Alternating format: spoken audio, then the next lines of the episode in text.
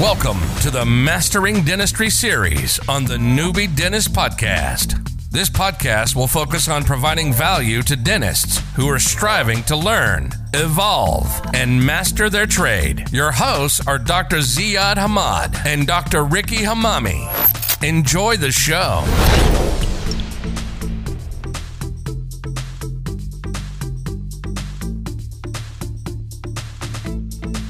Hello, everyone, and welcome to another episode of the Mastering Dentistry series with the Newbie Dentist podcast. I'm your host today, Dr. Ziad Hamad, and I'm absolutely privileged today to introduce to you a mentor that I've been looking up to for the past few months ever since I got to know him. Today's talk will be about his journey to excellence and his passion that is digital dentistry. He received his dental degree from the University of Toronto in 1997, after which he practiced as an associate for a couple years. Then he decided to buy the practice that he was associating in and grew it into a very successful practice, one of the most successful practices in the region, in Waterloo, Canada. What was totally unique about our speaker today is his dedication to his vision and following his passion. He took digital dentistry to a whole other level and has been a digital dentist since 2009 a time where digital dentistry was not nearly as common as it is today. He is a key opinion leader for multiple dental companies like Dentsply Sirona, one of the first key opinion leaders for SureSmile in Canada.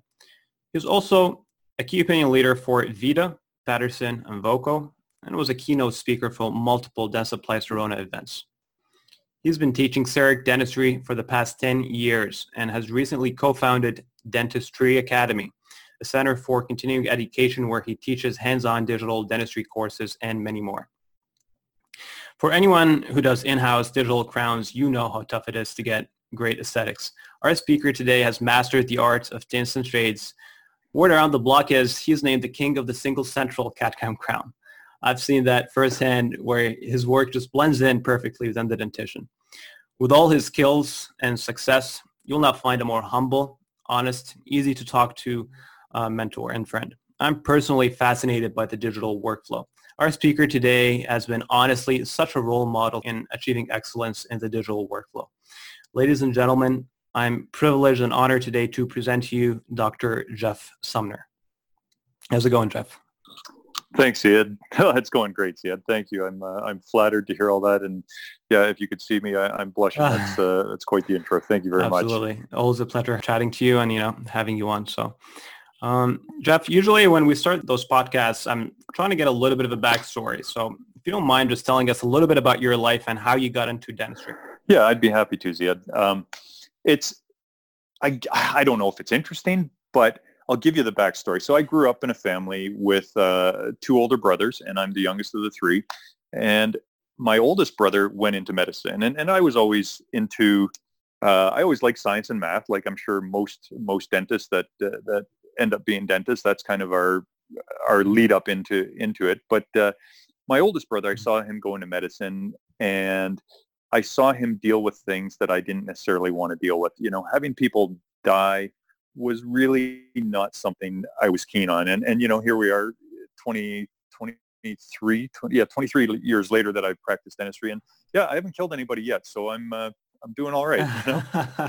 so I, I kind of after after watching what he went through and dealing with that, and, and it's tough emotionally. I decided, you know what, I wanted to continue in the medical field to some degree, but I was also interested in the business aspect of of that, and and really, you know, dentistry. We're fortunate enough to to have that nice combo where we are in the medical field uh, but we are running our own business. And, and yeah, some may say that's an advantage or a disadvantage, but there's certainly challenges. And, and I was I was more interested in in pursuing that kind of uh, focus in, in my future. It's funny you say that because that that's pretty much um, the reason I got into dentistry. Except for me, it was my it was my dad. So my dad is an was anesthesiologist. Yeah. yeah. So yeah. Um, growing up, I always wanted to do medicine, but then when I uh, reached a point in uh, undergrad, I was like, it's yeah. the, the quality of life and just seeing him come home and uh, being uh, stressed out from the intensity of the, those procedures. So uh, to me, that's when I started looking into dentistry. I agree. And being on call all the time, you know, that's challenging. I mean, at least in mm-hmm. dentistry, we can set our own hours. We have, we can set our own life, which, which really appealed to me, having, having that balance instead of being uh, mm-hmm. dictated what this is when you work and, and when you don't work. Now, to add to the story, it was a little interesting. You know, I went through, uh, I had thought about dentistry maybe early on in, in the late high school years, uh, but then I, I, kind of didn't really know where I was going to go. So I, but I went through undergrad doing science and biology. I actually have a degree in biochemistry. Uh, did all four years at the University of Guelph, and the it's kind of a funny story because the girl I was dating at the time, she applied to dental school after fourth year. And I thought, huh, yeah, I had thought about dentistry before. Maybe I should apply. So it wasn't it wasn't something that I was, you know, bound and bent. I was going to be a dentist. You know, I applied right. and the ironic thing was I got in and she didn't and, you know uh, that that now you know years later she's a very very successful chiropractor uh, down in the Windsor area but she ended up not being a dentist and I was the one that got in oh, you but uh, I didn't end up marrying her she's a fantastic girl but uh, yeah no I'm uh, married married uh, my wife Cindy who I met in dental school in dental school oh that's incredible so it was, uh, you know, it's kind of funny. I mean, I don't, I think that kind of set the future for, for, for where I was going with that relationship. When I got in and she didn't, I think that kind of uh, ended that relationship. Well, there's there's so much to thank your ex-girlfriend for uh, getting you into dentistry. So it's um, great to have you in the field. So thanks to her.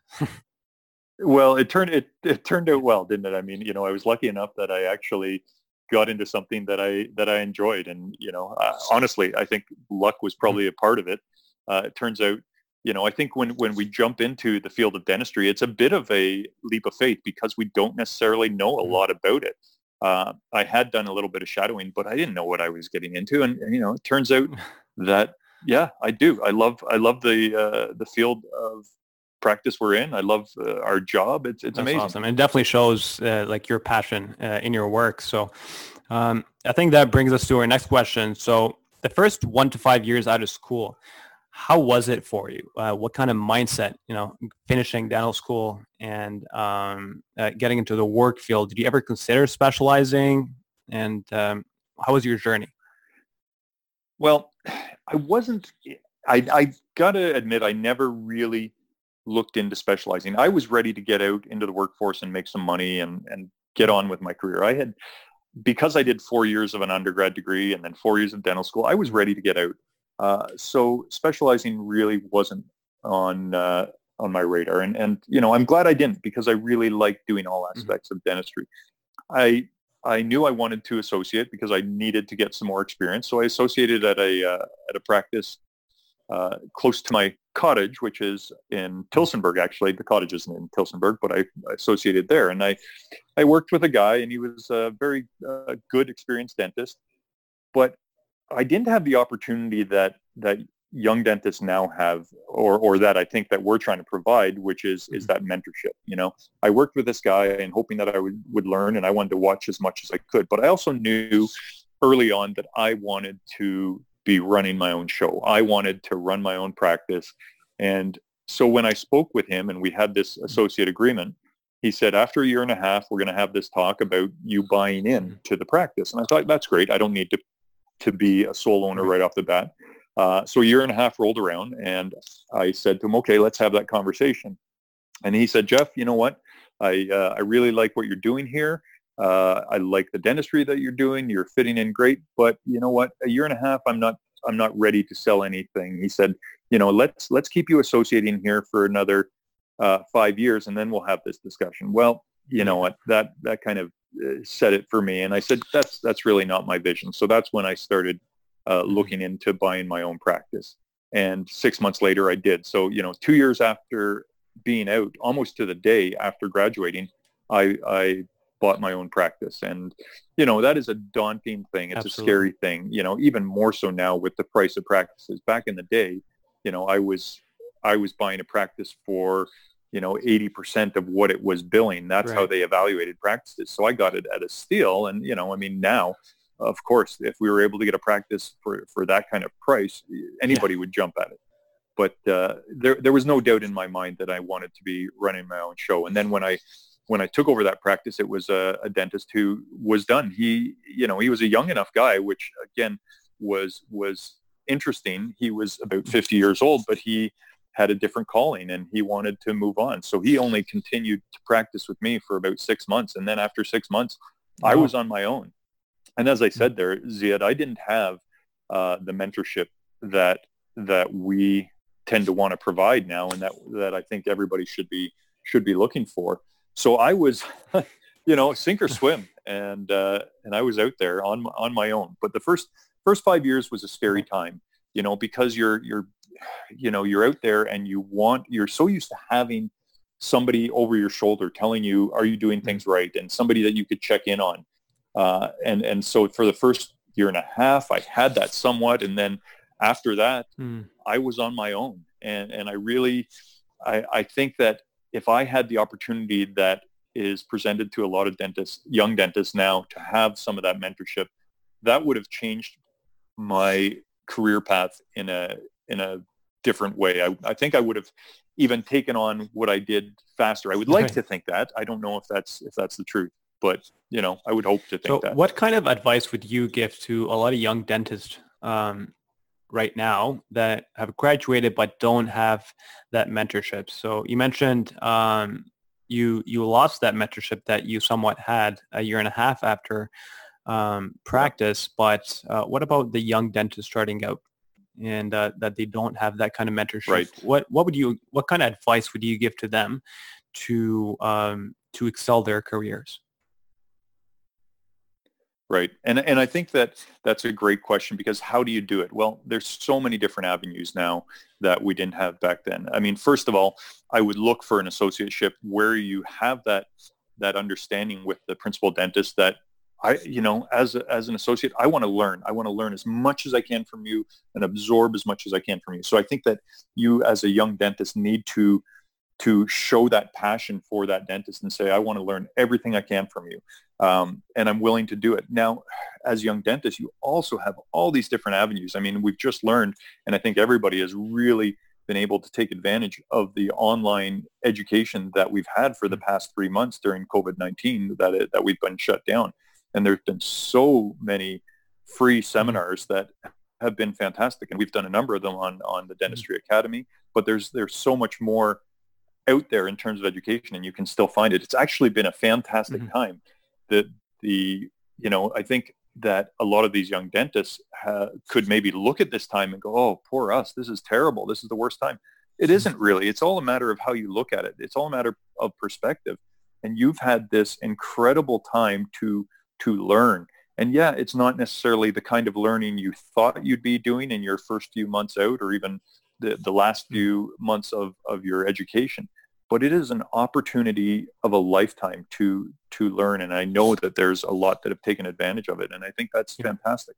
And again, I it's it's a great way to connect with these other dentists out there. You know, Dr.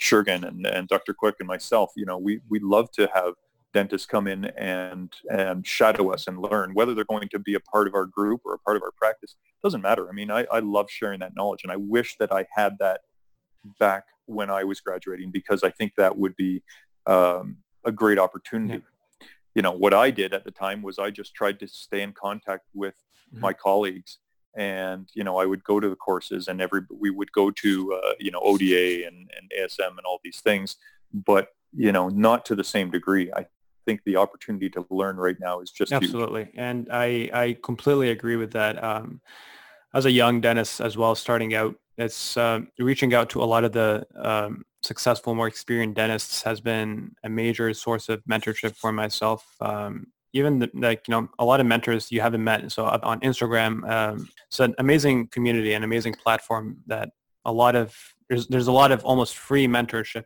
that you can get uh, limited to a sense but it's uh, a lot of uh, learning opportunities on there for sure. So that's always something that uh, uh, if you don't have that direct mentorship in the office, that you can uh, you can get through social media and online learning as well. So I definitely believe in that.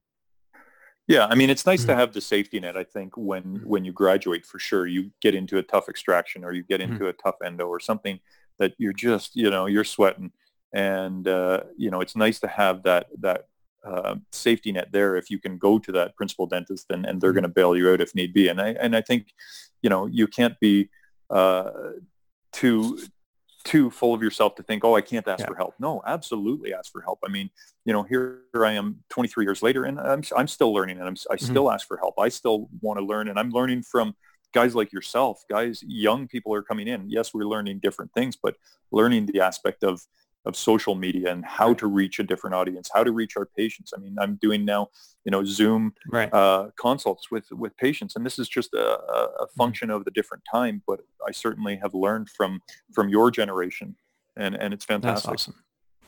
So, Jeff, let's get a little bit more into digital dentistry. So, how did you get into the digital workflow? You mentioned within um, a few years you started having your own practice. When did you look into digital, digital dentistry and when was the big jump for you to invest? Right. So when I graduated, as, as you already mentioned, I graduated in 1997 and then I uh, bought my practice here in Kitchener-Waterloo in 1999. And at that point, right at that point, I started looking into digital dentistry. And CEREC dentistry was uh, in its infancy at that point. Uh, and I started I started researching it because I, I knew that or I felt I didn't know I guess I'm not you know I'm not I don't have the crystal ball but I felt that digital dentistry was going to be part of the future. So I started researching it and there was uh, a colleague of mine that had uh, a CEREC 2 in his office and he said Jeff you got to check this out. It's it's crazy technology. So I went and we took a model and we started playing with it and and truly I mean it was very rudimentary technology at the time, but it was it was very interesting. So after that point, when I started playing with that, uh, I started going to lectures every year, and my Patterson rep at the time was, you know, interested in promoting the CEREC system, and you know he would say, Jeff, you got to get into this. This you'd love this, and it's it's amazing. You can make more money, and it's it's pretty cool stuff. But to me, the quality of dentistry wasn't there, and that was really my the the stumbling block for me. But I knew that it was getting better and better every year, so I kept going. And it was finally in 2009 when I, I took a model to a course and I made my own crown on this model, and I was blown away. That was really the tipping point. So I, I, you know, and I said to, and then I came home after that course, and I said to my wife, I said, "This is it. This is what I need to have in my practice. I'm, I, I can do amazing dentistry with this." And she said, "That's great you know, and but I said, but it costs uh, 140,000 from 2009. That was a big investment. and she said, uh, yeah, no, we're not doing that. And, but I was dead set. I said, this is, has got to happen. She said, we can make a down payment on a cottage or another house or something or do renovations right. to the house. I said, no, I have to do this. I have to reinvest in my practice. I really felt strongly about it. And she resisted. She wasn't pleased with that, but I, I stood stood strong and said, this is what I have to do. You know, in hindsight, she looks back and she says, gosh, I wish you had, you know, pushed earlier and right. said you were going to be uh, into this earlier. Because I mean, yes, even in 2009, I was an early adopter, Ziad, but at that point it had been around for, you know, 10 years. And there were guys yeah. that had, you know, learned earlier than me. And, you know, and, and to this state, to this day, it's not like I'm better than than anybody else that's out there or I just have a lot more of experience you know yeah. and you know guys like yourself and and your your generation that's coming into this you are going to reach the level that I've reached in a much faster manner than I did and and that's because the technology is so much better and because you're you're able to learn it and because I can teach you or not just myself anybody you know these these mentors that that you find can teach you the mistakes that I've made along the way. So, you know, it's it's pretty fantastic. So uh, it was, right. and it's been a journey. And honestly, since I got into it, it made dentistry that much more fun. I have so much more enjoyment doing dentistry, and you know, being a leader is is cool. But that was just more of a, a function of getting into it early. Yeah, and you mentioned you mentioned uh, you were an early adopter, right? So there's something like the adoption curve for our listeners is basically like Correct. how early a person adopts a new technology. You have the innovators, the uh, the early adopters like yourself. So and then you have the uh, uh, the following uh, rest of the population or the following the, the dentists that uh, utilize the technology after it's been um, established. So you were one of the first in Canada to get into digital dentistry. Um, do you have the same approach with all new technologies, or was it just digital dentistry? And I know that there was a learning curve, right? Especially with any new technology. Um, there wasn't as much CE uh, back in the day for you, right? right? When you took on CEREC. So how did you uh, right. take on that challenge um, and to master the digital workflow? Right, and and again, the curve you talk of, you know, we all we all know it. It's that bell curve. Uh, you know, yeah. whether you're an early adopter and so on. Yeah. So I mean, I I got the advantage of being an early adopter, and mm-hmm. and you know, it worked out well for me because you know I became the guy known in this area as as the CEREC guy, and and you know, and there were other uh, CEREC dentists around here, but they it was interesting. They wanted to kind of keep it to themselves, and I remember asking, you know, oh, would they would they show me their CEREC? and some of them were like, nope, that's not it. They, they wanted to keep it to themselves. They, they were, they thought it was secretive. Whereas I took a very different approach. I couldn't wait to share this knowledge with my, my friends and my colleagues. I'm like, guys, you got to check this out. This technology is amazing. It'll blow your mind. And it, really did. And I said, and I had colleagues and friends and labs that came to my office wanting to learn the technology from me and I just I, I, was happy to share with them because I truly felt it was better dentistry and it was better for your for our patients. Mm-hmm. So as I said, I mean, I, I, was lucky enough to do that. But how did I how did I learn? I took courses. You know, I flew down to at the time there was you could only go down to uh, Scottsdale, Arizona at uh, at CEREC Docs, and I, and I went down there and I I learned from the masters um, you know, Sam Puri and, and Mike Skramstad and uh, all these guys down there, and I learned from them.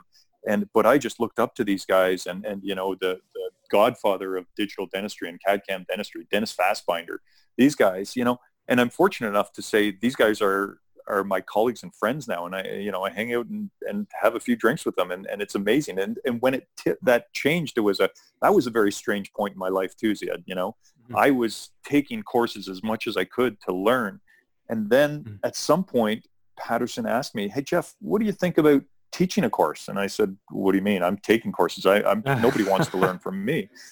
You know, but that was a very that was a, a strange feeling when I when I started doing a little bit of teaching, and then it just kind of kept growing, kept growing, kept growing, and then I'd be working alongside and teaching with some of these guys that I looked up to through my development years with with CEREC dentistry, and that was it was it was such a strange feeling. But I mean, you know, you're you can take that opportunity and like yourself, uh, you know, embrace this technology and learn more. You're I know Ziad, you're doing that. You're you know learning about uh, digital smile design and, and you're starting to embrace that in your in your work workflow. And I think that's fantastic. And I can't wait to to collaborate and work with you on uh, on some of these cases. So absolutely. you know it was it wasn't easy as I said. I mean you had to actually travel to uh, to get that education. Whereas now, you know, it's it's so much online, and we have great courses, and we're putting on courses here in Canada to learn this kind of stuff uh, here, so it's much easier. Absolutely, yeah. So nowadays, just uh, you know, uh, for a lot of the courses, just uh, um, with a click of a button, you can get a lot of that information. So we're truly fortunate um, in this day and age, for sure. So, yeah. Um, before we get into more of a clinical uh, discussion about, you know, the digital workflow and its applications with you, um, you've achieved such an excellence in your career uh, and mastership with the digital workflow. So I want to know about your life balance and how did you reach that level and maintaining that life balance? Did you always have that balance starting out or were you a lot more career driven early on and then you reached that balance? Right. I would say I always knew that I w- wanted to find that balance. And that was important to me. And that obviously, even as I, I, mentioned early on, that was important to me why I chose dentistry as a profession, because I didn't want somebody else dictating my hours, dictating my business, and dictating how much I made or didn't make. You know, I, I, I wanted to be the, the captain of my own ship and control how how it was to flow for me. You know, fortunately, I grew up in a, a generation where if you work hard, you get rewarded. You know, it wasn't so yeah. much uh, being lucky, being at the right place, the right mm-hmm. time. You know, and, and that is, I'm sure there was a degree to that. And, and believe me, I know I'm fortunate to, to be where I'm in, where I am. And I, and as I said, I'm just, I'm lucky that I chose a profession that turned out to work so, so well for me. But I knew that if I, if I worked hard and, and that much like the young dentists graduating right now, you're willing to put in crazy hours. And I did the same when I graduated, when I first started working, I was working evenings, weekends, whatever it took. I was willing to do whatever. And, and I couldn't you know, I wanted to please everybody, and I, I was I would get mad at myself if if a patient didn't like me, you know, for one reason or another. But the the the dentist, Dr. Albrecht, that I bought my mm-hmm. practice from, he he gave me some good advice early on, and and you know, and he was a good mentor just from the lifestyle standpoint, in that he said, you know, he was 50 years old and decided to to follow a different path, and I, I had a ton of respect for that. And mm. he said, Jeff, you know what? You cannot, no matter how hard you try, you're never going to please everybody all the time. And you're, you're going to lose some patients and, and, but, you know, do your best. Always just focus on doing your best and, and, you know, things will work out. And so I, I really took that to heart. So I, I don't know, I guess the, the turning point for me in terms of life balance was early on, as I said, I worked my butt off like like most of you young dentists out there mm-hmm. will and and I think that that makes sense, and you have to. But when I started to have kids, that was yeah. Uh, when when Cindy and I started to have kids, that was a turning point. point, and I realized, you know what? It Doesn't matter how much money you have, spending time with your family is is more important. You know, no matter how much when you're on your deathbed, nobody looks at your bank account. Exactly. They look at the relationships you have and you've had with your friends and your family, and that really changed my life. And and you know, subsequent to that, that's that's really been important for me to find balance. You know, and whether yeah. whether your focus is on you know restoring old boats or, or playing golf or or whether it's going to the gym or working out or you know mm-hmm. doing whatever you do but it's important to to have that balance because we are, we're human beings like everybody else and and we need to we need to be able to have a decent life and be able to connect with with other people. And yeah, a lot of our a lot of people's lives is is just dentistry and just work. Yeah. Well, when it's time to retire, what's left? You know, yeah, exactly. you may have a big bank account and what you may have a good practice to sell. What does it mean? Exactly. Yeah. You have to have you, there's more to life than just uh, than just dentistry, and there's more to That's life than money. Yeah, yeah. And uh, you know, we are fortunate enough to be in a profession where we do make a good living and money really is not uh, going to be a huge issue and so you know it's all a mindset at the end right it is and once you get yeah. past that point and realize you know you have a successful practice and it's not going to just fall apart but oh my gosh i can't tell you at the beginning mm. when i started dentistry you know you're looking at the how much did you bill per day and what are you what is your what are your expenses and, and it's very important to to look at those things early on but you know, as you evolve, you realize, you know what, I'm, I'm going to be fine. And, and that's a really nice feeling to get to that stage where you don't have to worry so much. That's Unfortunately, awesome. the the path to get there, I think, is a little bit longer nowadays because of these crazy prices for practices yeah. and because of now our overhead and and all the expenses that we yeah. have to everything's uh, changing deal with. Right now. Yeah, it, it is. Yeah. But yeah. yeah, and it, and it's very true, and and I feel bad for your generation getting into this now. But you know what? This is don't don't look at this as a negative. This is mm-hmm. just. The evolution. This is the evolution of dentistry, and as long as you're willing to adapt and continue to evolve with it, then every you're going to be fine. We still have a great profession. And it's all a mindset in the end, right? So everything I believe is uh, it's uh, we're gonna get hit, we're gonna fall, but as long as we have the right mindset to always, you know, get up and uh, keep going, it's um, there's no reason why, no matter you know what the environment is, um, if things are going against us, it's um, so having the right mindset is a, a key to success, as um, as you've mentioned. So um, I totally uh, totally believe in that. So yeah, and I um, agree with that. And I think you know if you if you have those right mentors around you that that have that same philosophy, you're going to end up just fine. Awesome. So I want to get a little bit more into the digital dentistry now, uh, a bit more clinical.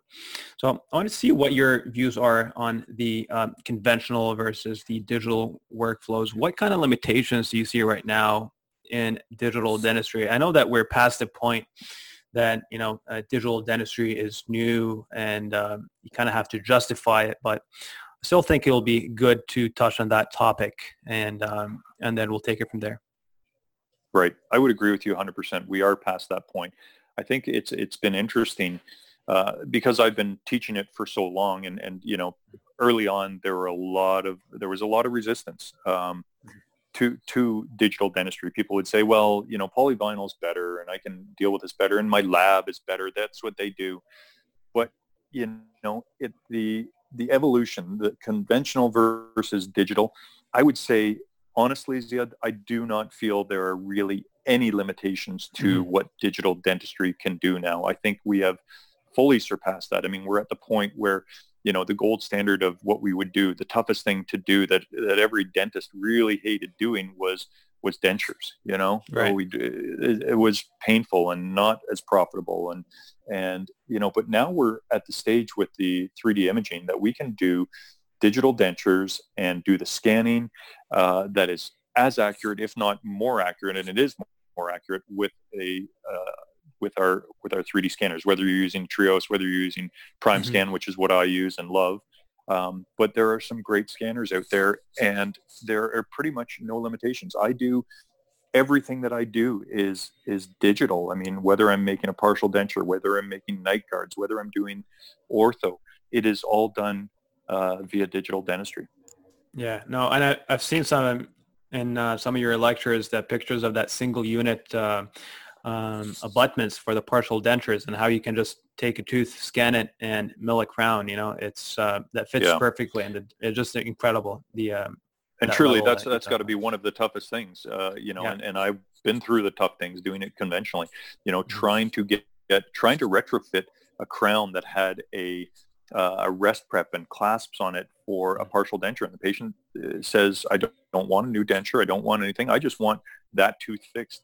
and I mm-hmm. want to keep my my old denture. I don't want a new denture. And and you know that that is one of the toughest things that we could could have done and with uh, with conventional dentistry. You know, you're taking the denture away, sending it to the lab. They're without their denture for 24 hours or even more, and then even then, you know, how does it fit? Well, you know, with digital dentistry and with the, the scanning, it is it is amazing.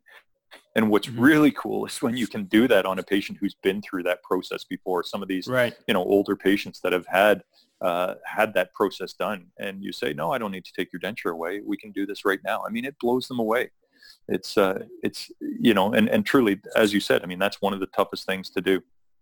Absolutely, and you know, speaking of dentures as well and digital dentures, uh, denturism, really, you know, keen to learn about that topic. I've been speaking to a lot of uh, insurers, and it seems that there's a lot of uh, new advancements that are going to happen in the next um, uh, few months to a few years, and I think it's going to be the next um, hot thing, uh, doing digital dentures. So um, it's a, it's very. I would agree. I think it's yeah. Yeah, and and you know, it's here. It's still not the easiest thing. It's it's you have mm-hmm. to be working with with somebody who understands it, but it's going to become that much easier where we can do it all in-house. Yeah. You know, at this stage, you know, when I do these kind of cases, I will send them out to my lab, but they are very uh, versed in, in the digital technology. You know, Adam McCabe and and yeah. uh, these guys are, are they understand it, but it's not a simple simple thing to do. Definitely and, not. Yeah. Um, but it's it's going to get easier and easier. And the, the, it's not only the technology, but the materials. You know, with 3D printing that we do, uh, it just mm-hmm. it just gets uh, better and better. I want to go mm-hmm. back for a second. You asked me a question that I, I, I remember that I don't think I I dealt with that question you asked. You said, "Do I take the same approach with new technologies?" And I feel bad that I didn't I didn't address that. And I want to say, to a degree, I would say almost, yeah, I would say I do. You know, because if I think about my journey, it wasn't like when CEREC came out, I just said, yeah, I'm in. Obviously, it took right. me not, 10 years, 10 years mm-hmm. before I before I jumped at it. Now I don't take 10 years because the, the digital technology is advancing that mm-hmm. much faster. So I do my research. I'm not just a guy who just jumps into any new technology. I certainly feel that it has to be something that makes sense in my practice. You know, is it mm-hmm. something, and I ask myself certain questions, you know, is it something that I will use every day? If it is, absolutely, that's a check mark that I'm going to there's a, there's a better likelihood I will invest in it. Am I going to get a decent return of investment on this? You know, mm-hmm. can this actually make me money? Um, and not necessarily make me money, but uh, by buying it, and can I bill for it? But mm-hmm. is it going to speed up my processes in in the right. office? And again, if it does, uh, uh, exactly, and if it does, absolutely. Is it something that is you know is something that will benefit my patients? You know, does it provide a better service? You know, a lot of it digital dentistry mm-hmm. or digital x-rays absolutely for sure you know less radiation patients love that um, you know can i uh, alleviate their fears with it you know in terms of talking about lasers lasers are are you know probably one of the next big things too you know and there's yeah. i know there's some great ones out, out there um, and I haven't mm-hmm. pulled the trigger on in terms of the hard tri- hard tissue on uh, lasers yet, but right. Uh, I'm I'm certainly I think that it's there there's a big future in it. So I, yeah. I do hold off. I'm not you know I'm not the innovator. I'm not the first yeah. guy to try it, yes. but I certainly, as you already mentioned, I'm I'm definitely an early adopter and I want to mm-hmm. learn all about it before I invest in it. So, and then of course you have to evaluate, you know, the cost of it you know, and that's Absolutely, and that's yeah. the final thing. Can, does it make sense? And and yeah. that's where I think having, like we talked about, a different mindset. You know, is it not just about the cost? That you don't just look at the number and go, "Oh, that's scary." Because if if that were it, nobody would buy a CEREC system. Nobody would buy a, a CAD CAM system because they are expensive. But when you realize how how much more efficient and right. and how much more profitable it can make you, and on in on top of that, think about, you know, I think that COVID is going to be probably that that push that pushes a lot of dentists that were on the fence and waiting, waiting, waiting yeah. to make that next step. I think that this will be the the final straw because patients are now going to demand it. They don't want Definitely. to spend more and yeah. more uh, visits in our office, right? They single visit dentistry is going to become even more important. My patients have have uh, loved it and benefited from it for the past, you know, 10 plus years. But I think that the average dent or the average patient will be now more demanding mm-hmm. of that. So I think that this, I hope that this is probably the uh, the tipping point for a lot of dentists. Yeah, definitely. No, thank you for uh, uh, going back to touch on that point because it kind of, uh, you know, uh, brings me to our next. Well, we question, get talking, but, you know. Yeah, brings me to our next. A little verbose. no, no, that was great. No, it's just, it's a you know it's a, a it's a wealth of knowledge that uh, that that you're talking about, and um, I think our everybody's going to be very appreciative of all these uh, tips. So, I think brings us to our next point. So, when would you say it's wise for um, a practice to invest into a CEREC system or at least a scanner? right? So Great. you need to be doing a lot of, you know, indirect restorative treatment to yield an ROI. Uh, what about startups, right? Um, right. Would you say when would you invest, and how would you start that process right away? Right. I would say, in in a short answer, the sooner the better. But mm-hmm. the reality is, not right away when you're doing a startup. I don't think that makes sense. Mm-hmm. You need to, as you said, I mean, you need to have at least uh, a certain number of of restorations that you're doing in your practice to make sense. You know, if you're waiting for patients to walk through the door with your startup, having uh, a machine sit there, a two hundred thousand dollar machine sitting there doing nothing, yes. or even if it's just a scanner doing nothing, doesn't make uh, a lot of sense.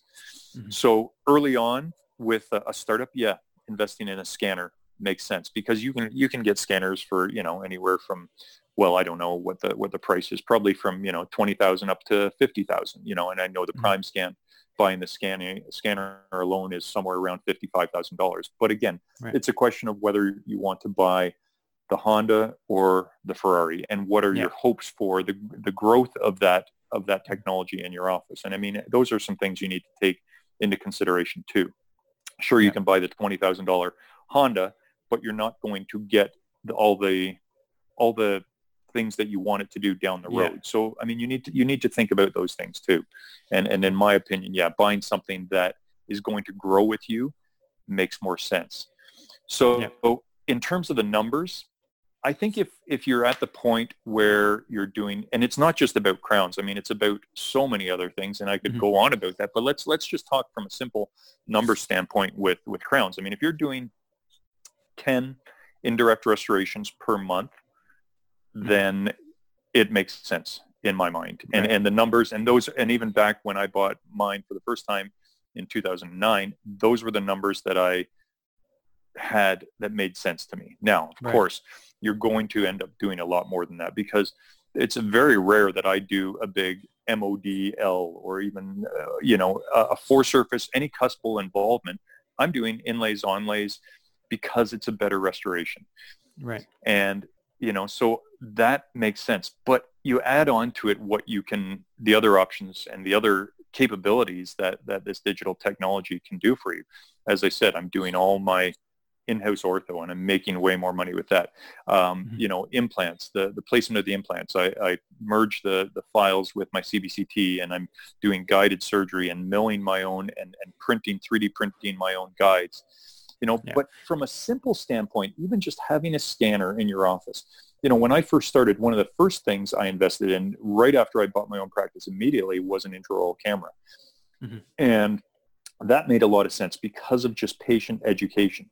But truly, I would say having a scanner like my Prime Scan now is a better tool for patient education because it has the camera involved also, but it's really, it's showing every patient their mouth and they really appreciate what they're seeing and they have a better perspective of what's going on in their mouth and they say and they're asking you questions and they're yeah. saying well, what about that? What about that old filling? And you know yeah you know that may need replacing. We might want to talk about a crown and they're asking about these things. So just from a patient education standpoint investing in a scanner very early on makes complete sense and it's going to take that yeah. take you to the next level.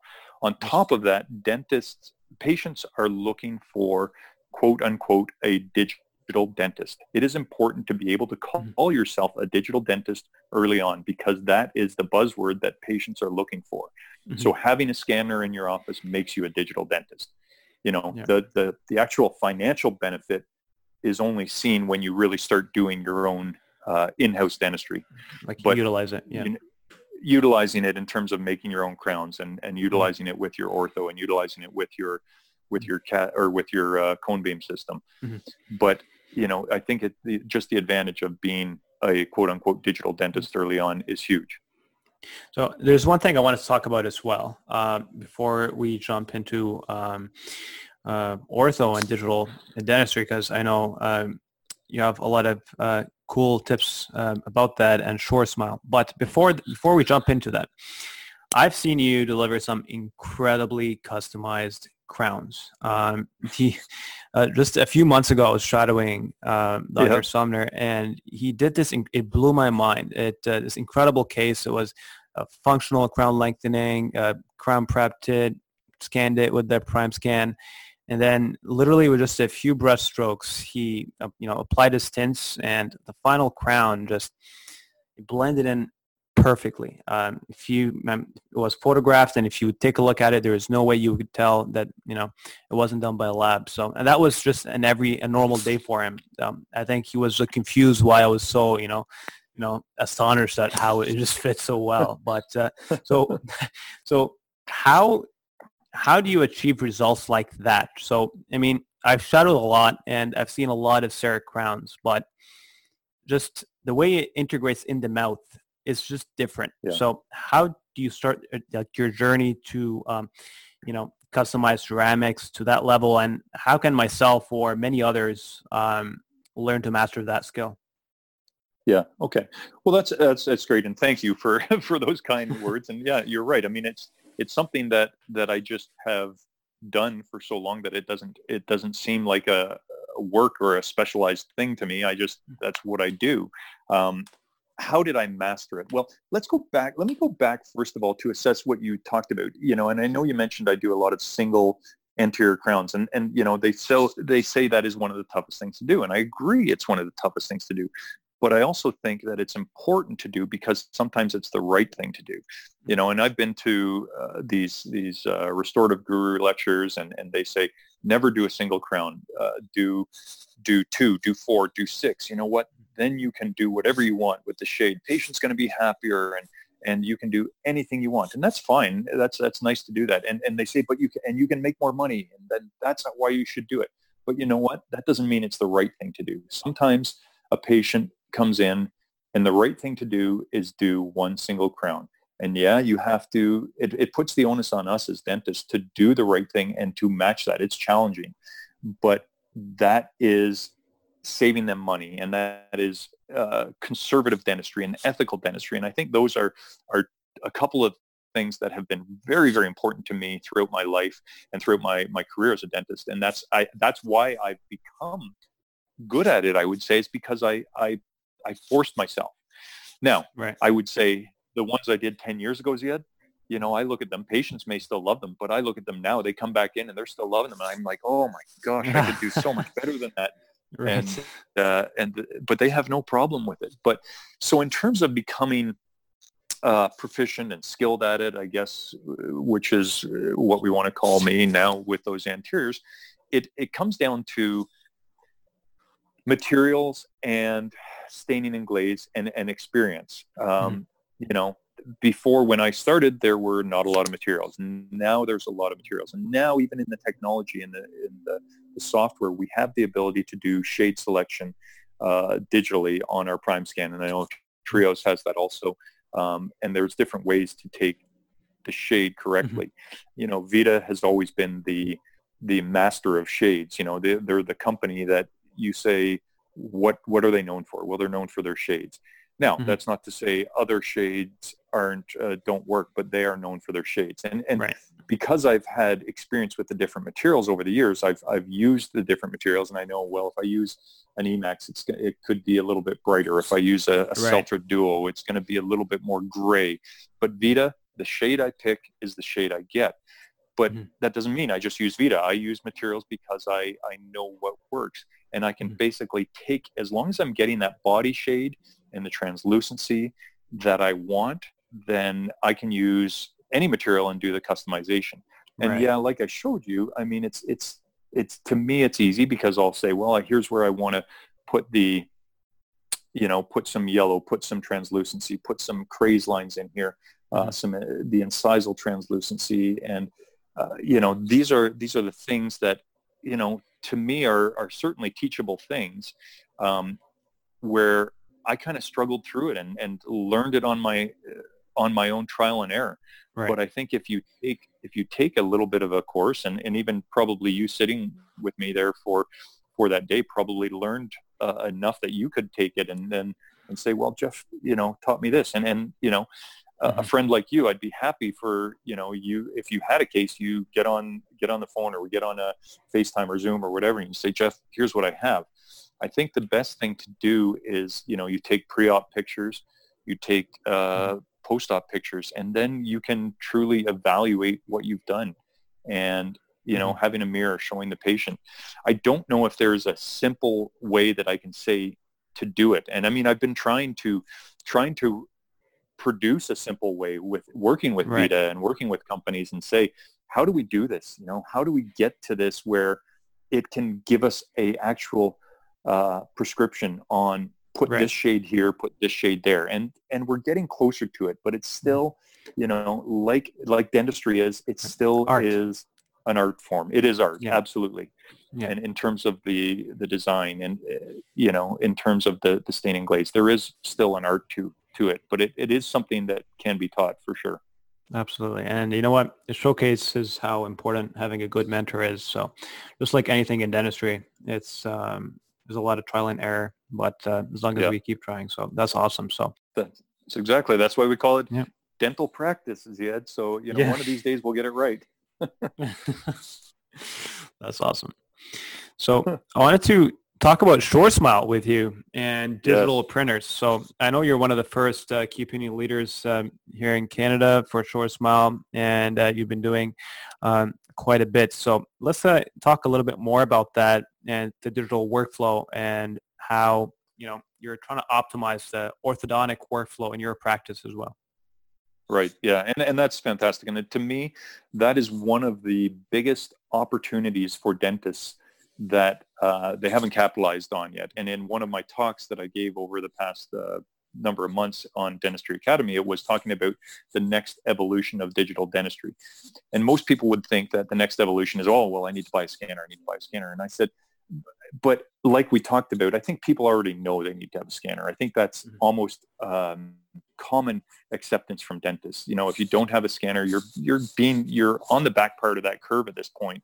If you're mm-hmm. if you're lagging in that, so really the next evolution. And, and I remember I I questioned the the attendees and I said, who has a scanner? Who has a uh, you know who has uh, digital X-rays? Who has a CBCT?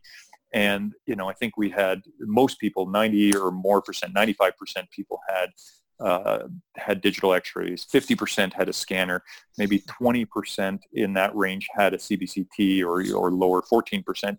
And then I asked the simple question, who has a 3D printer? And it was 4% that were right. polled that had a 3D printer. And yet this is one of the most inexpensive uh, technologies that we can buy. You can buy a 3D mm-hmm. printer, a great 3D printer, anywhere from like 7,000 up to 15,000 and you're getting a quality 3D printer and the capabilities and the the what it can do for your practice is unbelievable. And yeah, so let's let's talk about what it does and what it's done for me in terms of of my ortho workflow.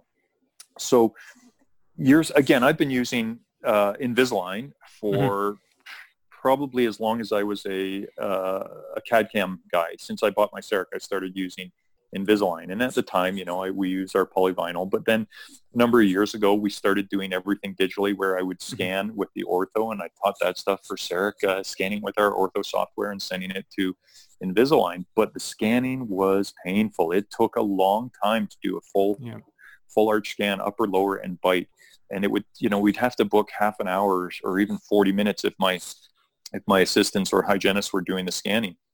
Well, now with PrimeScan and with the newer scanners, what I can do, I can scan any patient, upper, lower, bite, accuracy incredible in under two minutes. So that's, a game changer. yeah. Now that, that is a huge game changer. And then back in uh, 2018, Invisalign lost their patent. So they were not only, they were not the only game in town doing clear aligners. So mm-hmm. all these other companies started coming out of the woodwork. And and that was a tipping point for me. I wanted to really embrace my digital technology. So I, I was down at Dentsply Sirona World and I, and I came upon this company, exceedortho.com. So I started using them, but they were, they went the other extreme where they said, you can use us and we're going to send you your digital file um, of and which is basically the ClinCheck, which is the treatment plan for that uh, for the for that ortho case. Here's the digital file and it costs you very little. I think it was $270, somewhere in that range, $270. And I had the wow. treatment plan. I'd go back and forth and develop. And I say, yeah, I like this. This was fantastic. And then they would send me the STL files, which is basically the digital file that I could do with whatever I wanted. Well, what I did was then I printed the printed my models and the models with the buttons and the different stages all the way along. So I would print those mm-hmm. models and then I used a um, a vacuum form, not just the regular vac- vacuum form, but the negative pressure where it would actually suction those uh, and, and create those trays and trim those trays. And I trained one of my staff. So we created our entire uh, clear aligner process in-house with my 3D printer. And it's really not a tough thing to do. Yeah, there's a learning curve. And, and early on, it was, it was challenging. And there's still a lot of people that don't understand it. And, and they don't want to do that and that's and that's fine but it's not that tough so we had you know my uh, my my digital coordinator uh, Sam Elliott she she really embraced it and and she is now being asked by all these different companies myself and her being asked to teach mm-hmm. this so SureSmile really has now also by Dentsply Sirona really changed my mind and I tried a number I did Invisalign I did ClearCorrect. I did Exceed Ortho, and there's nothing wrong with them all. But SureSmile came along, and they said, well, we're we want to do everything, everything right. that you're talking about, Jeff. We want to do uh, the workflow where it's just the same as Invisalign, where you send us either impressions uh, or scans, which mm-hmm. again is, is better and faster, um, and we can send you back your the the trays, the aligners, ready to go boom, done. Right. You know what? And guess what? Instead of costing 2500 it costs 1500 right. So you're saving $1,000 and you're getting the exact same workflow through Invisalign. So that's fantastic. But I was all, I had already, I was already three steps ahead of that. And I was Right. like, well, why would I now take my price from 300 up to 1500? So they said, well, we can do it your workflow. We can do it where we just send you the, the digital files. And so that's what I've done.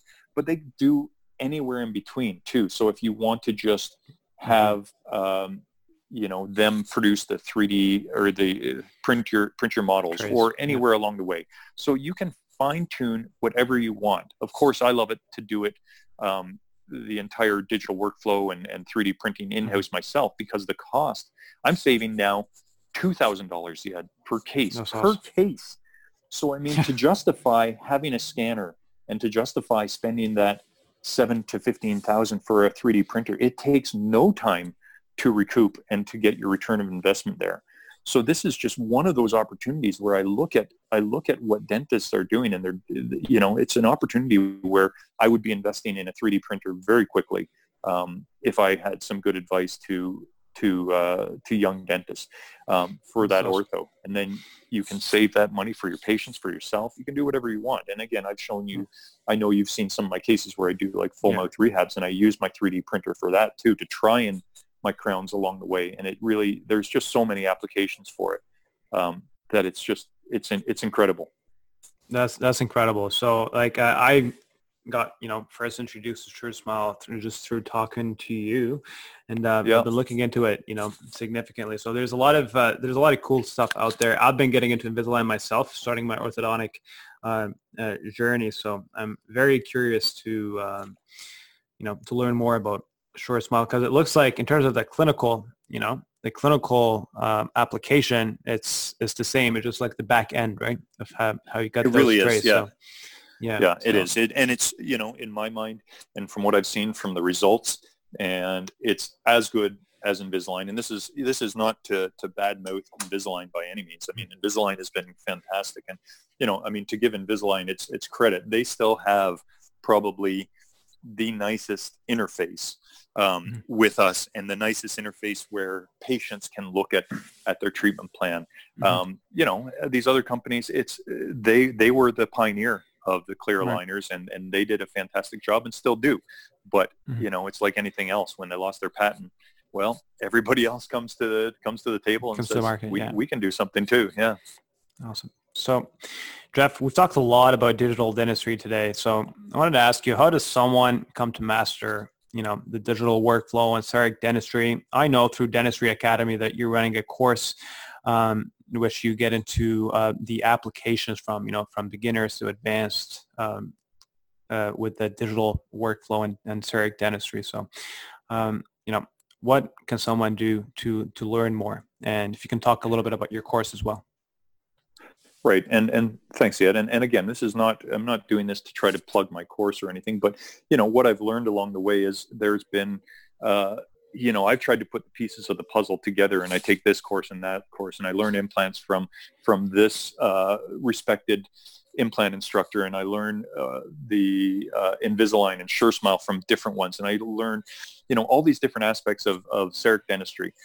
But I had to kind of piece it all together myself. So it's been, it's not been uh, as easy, you know, to to learn it. And and when you learn from your implants, you say, well, I want to do my implants with my my CEREC and with my digital uh, workflow. And they'd say, well, you you know, you have to go take another course for that. So what we've tried to do and what we are doing is we have courses that integrate it all together so that you can learn to do a single uh, single crown in the posterior, and then you can continue on with that journey. You can we can teach you how to place implants and not only to place them, but then to once you've once you've kind of mastered or learned the the basic workflow of of CEREC dentistry or CAD-CAM dentistry, then we're going to take that platform and add that on to uh, the placement of implants and how do you now restore the implants that you placed. And it's really not that tough. And, and when you're working with with a group where we understand the workflow and how it all flows between, and we teach that in our in our courses, uh, it, it becomes quite easy. And then, you know, and then there's other courses where then you can learn kind of what I learned in terms of doing uh, bigger anterior cases and integration of doing doing bridges or multiple uh, cosmetic uh, anterior cases. Mhm. So that's all integrated within that. And then the, the you know the the we talk about how to integrate your cone beam with everything that you do so so with our courses you know we have kind of pulled the best of the best together so that we're all working on the same platform i mean i i do a lot of implants but i wouldn't be the guy to teach um, implants start to finish. We have, you know, right. Dr. Mian Quick, we have, uh, you know, Azim Sheikh who, who teaches incredible implant stuff and, and Steve Diana. Um, but again, when it comes down to the the restoring of, of those implants, yeah, I, I love to teach that, and that's my that's mm-hmm. my wheelhouse where I, I feel very comfortable. So, in having these these masters work all under the same umbrella, and we work together so that uh, the curriculum flows, it just seems to to me that's how I would have wanted to learn. And I always think about going back to, you know, 23 years ago, 20 years ago, what what would I want to, mm-hmm. to achieve? What would I want to learn from from somebody that was out there teaching me that and what would make my journey that much easier? And so that's where we're that's what we're trying to do along the way. Yeah, no, and I've heard a lot of uh, a, a, lot of great things, and I'm I'm personally super super excited to um, uh, take some of those courses and uh, learn more from you because um, you know see, seeing it firsthand, I uh, I'm very very hungry to uh, to learn um, all the you know tips and tricks for um, starting yeah. for sure. So, well, uh, you're going to be successful without a doubt. I mean, you know, you're on a you're on a great path, yet, and uh, and I think that the, the rest of these young guys here, you know, they're they're on a fantastic path too, and and I'm happy to be uh, to be a part of that. And if I can in any way help help your your group and your following, uh, you know, I, would love to be a part of it. I appreciate it, Jeff. So the way uh, the way I've been ending um, these podcasts is just want to ask you, what are the three pieces pieces of advice you'd have for our listeners who want to achieve excellence in their careers? So especially to the younger dentists that are within their first, you know, uh, one to five years of graduation. Right, and and I think that's a great way to sum things up, Ziad, to to summarize what we've talked about here today. So, you know, in terms of my three pieces of advice, I would say number one, find a mentor or mentors and, and, you know learn everything you can from them. And i'm not talking about just dentistry. Obviously dentistry is is top of the list but learn more from them. Learn about communication with your staff. Learn about the business. Learn about practice management.